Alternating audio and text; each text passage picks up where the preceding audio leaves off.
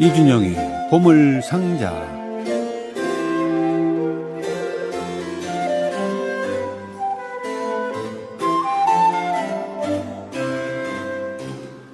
예, 드디어 12월이 시작이 됐습니다. 12월 1일에 보물상자는 어떤 이야기가 들어있을까 궁금해하는 분도 계시겠지만 그 달의 첫 번째 예, 수요일 이준영의 보물상자는 새로운 음반들이 들어 있습니다. 아마 그럴 겁니다. 어서 오십시오. 안녕하십니까? 그렇습니까? 네. 예, 수년에 걸쳐서 그렇게 해왔는데도 제가 최근에 알게 됐습니다. 자, 뭐 올 연말 공연계는 어떻습니까?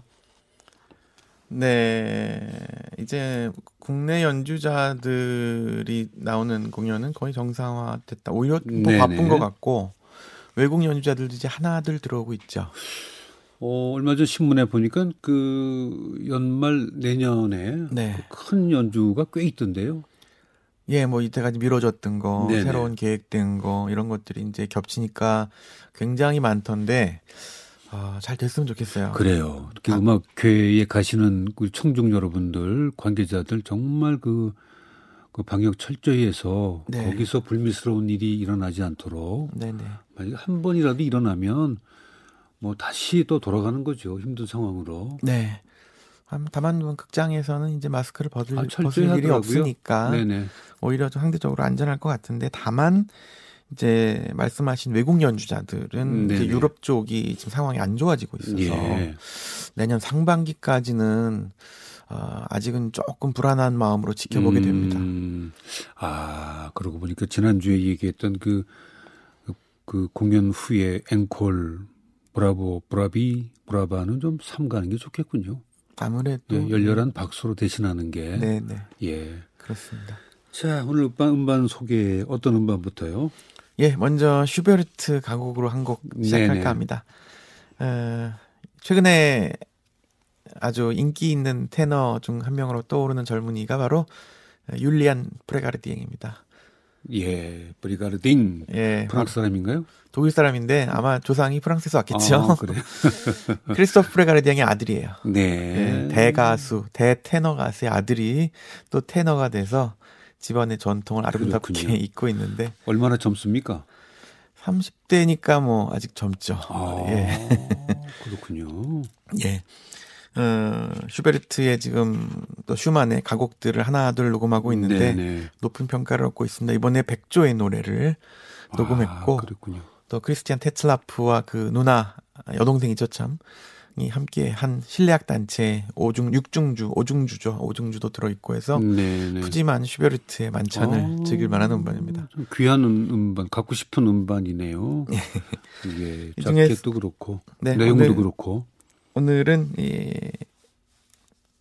백조의 노래 가운데서 무슨 노래를 들려드릴까 좀 고민하다가 예. 작별 골라봤습니다. 좀 처음이라서 좀 활기찬 노래로 아 그래요? 들려드릴까 합니다. 어, 이 테너가 브로가르디앵이 시작을 잘한 것 같아요. 30대 때 젊을 때부터 네, 어, 자기 인생을 두고 아마도 작업을 하는 시작이 아닐까 하는 뭐 개인적인 생각입니다. 그럴 것 같습니다. 네네. 또 아버지가 워낙 슈베르트 가곡이 위대한 해석자였잖아요. 네. 어릴 때부터 뭐 많이 보고 배웠겠죠. 자, 궁금한데. 네, 들어보시죠. 율리안 프로가르디앵의 노래고요. 네, 마르틴 헬름한이 피아노 연주합니다.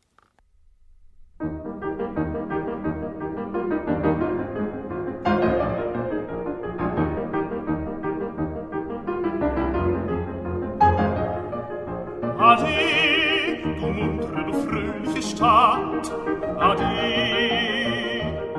Schon scharret mein Rösslein mit lustigem Fuß, geht's in meinen letzten entscheidenden Gruß. Du hast mich wohl niemals so traurig gesehen, so kann es auch jetzt nicht beim Abschied geschehen.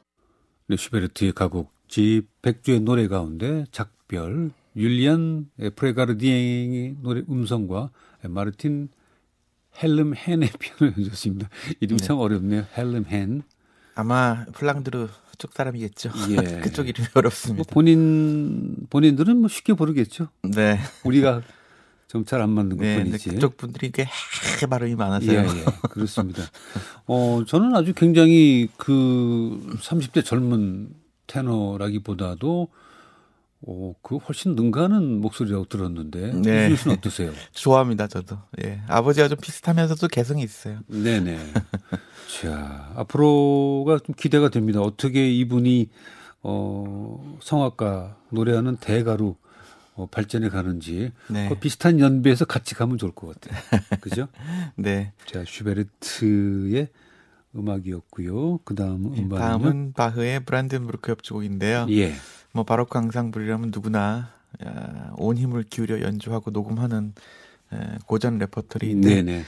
베를린 고음악 아카데미가 창단 30주년을 맞이해서 예. 약 20여 년 만에 두 번째 녹음을 했습니다. 그렇군요. 물론 전곡 다 들어갔겠죠. 예, 예. 1번부터 여섯 곡? 6번까지 네네.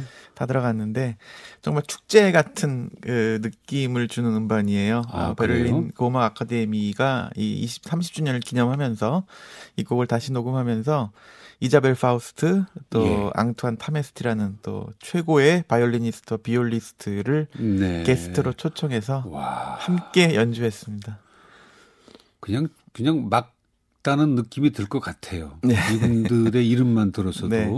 근데 화려한 솔리스트 독주자로 초청한 것이 아니라 네네. 앙상블을 함께하는 연주자로 초청해서 아, 하나가 그렇군요. 돼서 이 녹아 있는 모습이 아주 보기 좋았고 네네. 물론 연주의 완성도는 뭐 우리 시대 최고의 음, 단체답게 그렇겠죠. 예, 높더라고요. 우리가 브란덴브루크 협주곡은 사실 기억을 하고 있죠. 네. 이 음반은 과연 어, 어떤 음악을 우리가 들려줄 건가 기대가 되는데 네. 어떤 곡 들어볼까요? 예, 이 브란덴부르크 협주곡 여섯 곡은 여섯 곡이 다 편성이 달라서 예. 완전히 다른 곡이잖아요. 그래서 어떤 그렇죠. 곡을 들려드릴까 했는데 오늘은 6번 골라봤습니다. 음, 디플랫 장조인데요. 이 곡에는 특이하게 바이올린이 없고 비올라가 예. 이제 주선율을 연주하죠. 그리고 아랫성부에는 비올라 다감바가 그 베이스 파트를 맡는 아주 특이한 편성의 곡입니다. 그래서 네. 당시 악기에는 서열이 있는데 바흐가 일부러 고의적으로 모든 악기의 서열을 다 뒤집었어요. 아하. 그래서 바이올린을 빼고 그다음 비올족이 바이올린족보다 더 고귀한 악기였는데 일부러 그렇죠. 주선율은 비올라가 하고 음. 베이스는 비올라 다 감바게 하가 맞게 해서 모든 그 체계를 뒤집어 엎었습니다. 무슨 의도예요, 그거는? 많은 사람들이 추측만 하고 있는데 네네. 아, 뭐 신앞에서는 모든 사람이 평등하다는 것을 상징적으로 드러냈다고 생각하는 사람도 음, 있고 네네. 일부러 기존 그 음악의 체제를 전복시켜서 하나의 실험을 해봤다고 생각하는 사람도 네네. 있고 아무튼 바흐가 아니면 할 수 없는 참 독특한 실험이라고 할그 수. 당시에 브란덴부르크 협, 그 연주를 한다고 하면 네. 여섯 곡을 동시에 하는 것이 보통이었을까요? 아니면 한 곡씩 뛰었을까요? 음, 한 자리에서 여섯 곡을 다 연주하지는 않았을 거라고 생각합니다. 그렇군요. 만약에 네. 여섯 곡을 다 연주하게 되면 좀 쉬게 해줘야 되니까. 당시에는 그리고 지금과 같은 근대적인 의미의 공공음악회가 아직 없던 시절이니까 예. 그, 예. 그렇게 굳이 뭐한 시간 두 시간씩 프로그램을 음, 채워서 할. 이유도 없고 음, 음, 예, 그렇죠. 새로운 시도 쪽에 우리 좀 무게가 있다는 생각이 들긴 하네요. 네. 자, 들어보죠. 예, 어, 타메스티가 앙상블 연주자로 참여한 브란덴부르크 협주곡 6번 가운데 1악장을 베를린 고음악 아카데미 연주로 들려드리겠습니다.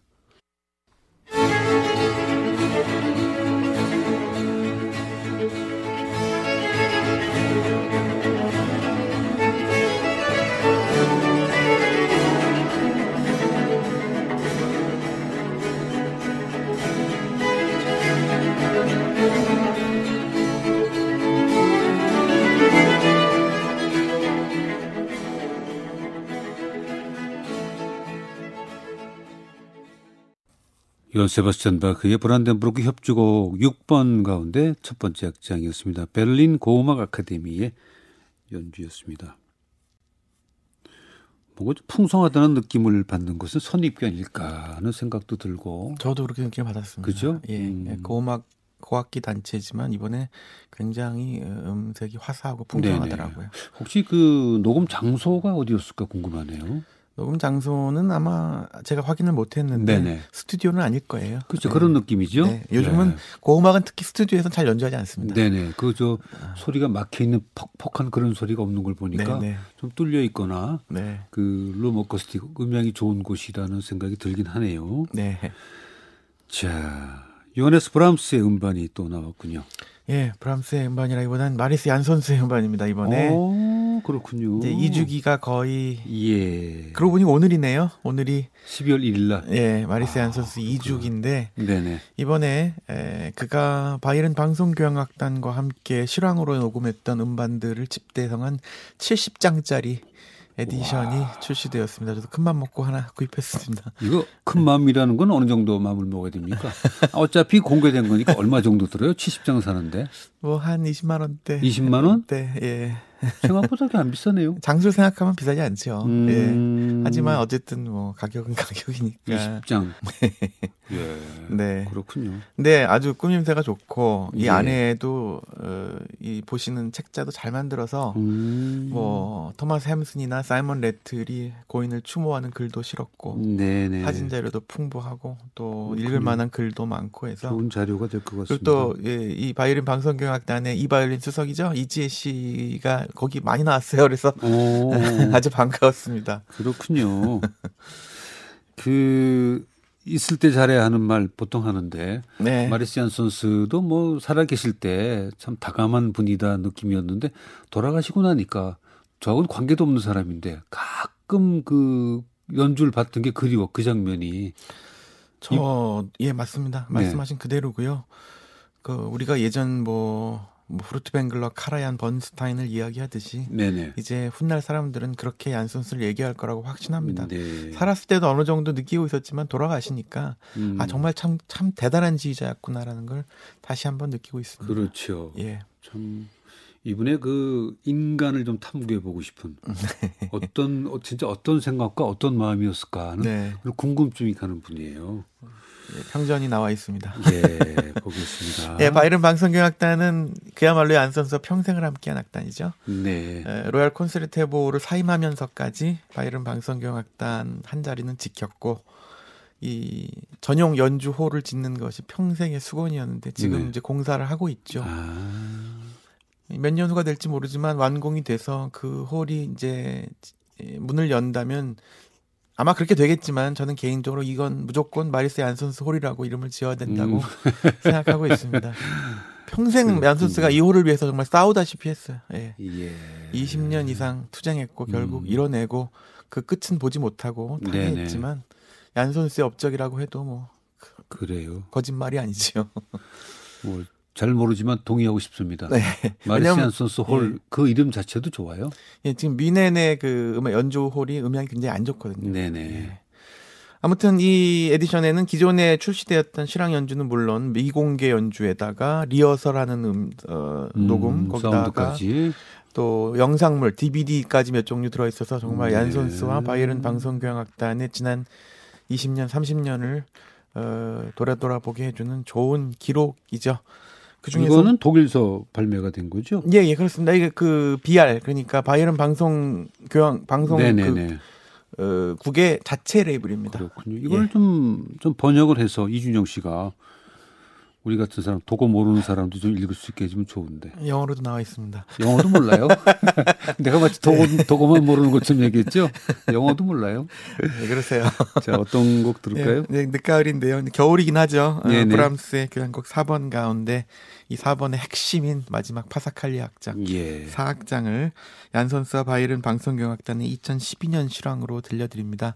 얀선스가 얼마나 디테일을 정교하게 다루는 연주 지휘자였고 음. 이 바이른 방송경악단이 얼마나 연주력이 훌륭한지를 다시 한번 네네. 느끼게 하는 음원입니다. 들어보시죠. 알겠습니다.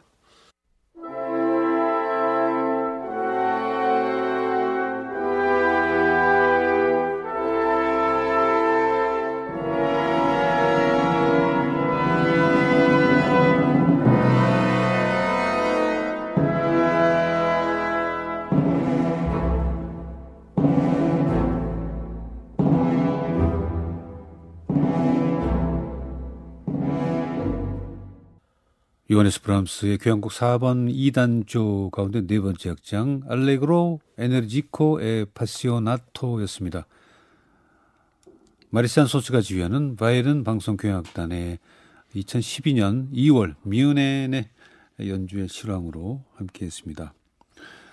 이준혁 씨 설명을 듣고 보니까 정말 좋으네요. 음향도 좋은 것 같고 네, 마리시안 선수의 지휘가 위대하게 느껴지기도 하고 참 좋은 지휘자였어요. 예. 코가 참 독특했어요. 그죠? 코끝이 좀 올라간 분이었죠. 아, 네, 네, 네, 예. 네. 보통 우리가 코가 좀 짧다고 얘기하는 맞습니다. 네, 그런 코였습니다. 독특하게 이분의 얼굴은 뭐 금방 어, 젊을 때도 미남이었네요. 아유, 아주 젊을 때는 미남이었, 젊을 때 사진이. 네, 미남이었죠. 그 오케스트라 단원들하고는 어땠어요? 음, 아주 사이가 좋았죠. 예, 그 바이른 방송경악단 단원들 얘기를 들어보면, 예. 어, 물론 뭐 밀어붙일 때도 있지만 음. 기본적으로 단원들과의 합의, 아, 또 설득하는 리더십을 갖춘 네. 지휘자였다고 할 수 있겠습니다. 그렇게 보였어요. 네, 예. 자, 그 다음은 이걸 뭐라고 읽어야 됩니까? 네, 뭐라고 읽어야 됩니까? 깡뜰루브의 깡뜰루브. 네, 오베리뉴의 노래입니다. 깡뜰루브를 이렇게 쓰는군요. 네. 예. 우리가 뭐 그 오베르뉴의 노래는 이미 알고 있는데. 예, 바로 그 오베르뉴의 노래인데요. 네. 이번에 영국 출신의 아주 인기 있는 소프라노 가수죠.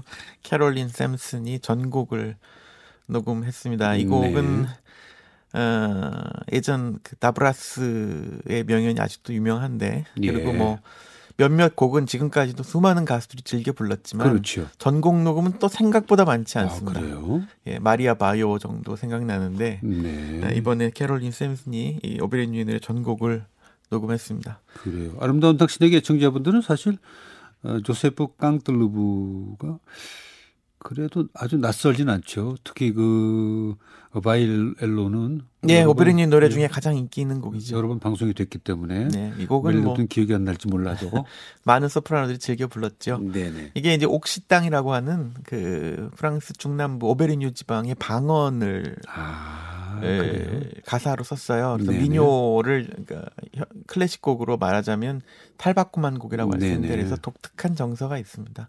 바일레로도 이제 그 목동들이 서로 그렇죠. 남녀 목동이 서로 대화를 나누는 시냇물을 사이에 두고 음, 나누는 대화를 그런 상황이군요. 예, 그린 노래인데 이번에 캐롤린 샘슨이 예, 이 곡은 이제 흔히 민요조로 좀 담백하고 소박하게 부를 수도 있고 네. 가곡 혹은 오페라처럼 좀 화려하게 부르는 경우도 있는데 예. 이 캐롤린 샘슨은 약간 그 중간 사이에서 아주 중용을 잘 지킨 것 오. 같아서 매력적으로 듣고 있습니다. 무슨 의미일지 어떤 떠오르진 않는데 네. 노래 들으면 알겠죠. 예, 바일레로를 에, 캐롤린 샘슨과 파스칼 로제 타피올라 심포니에타 연주로 들려드리겠습니다.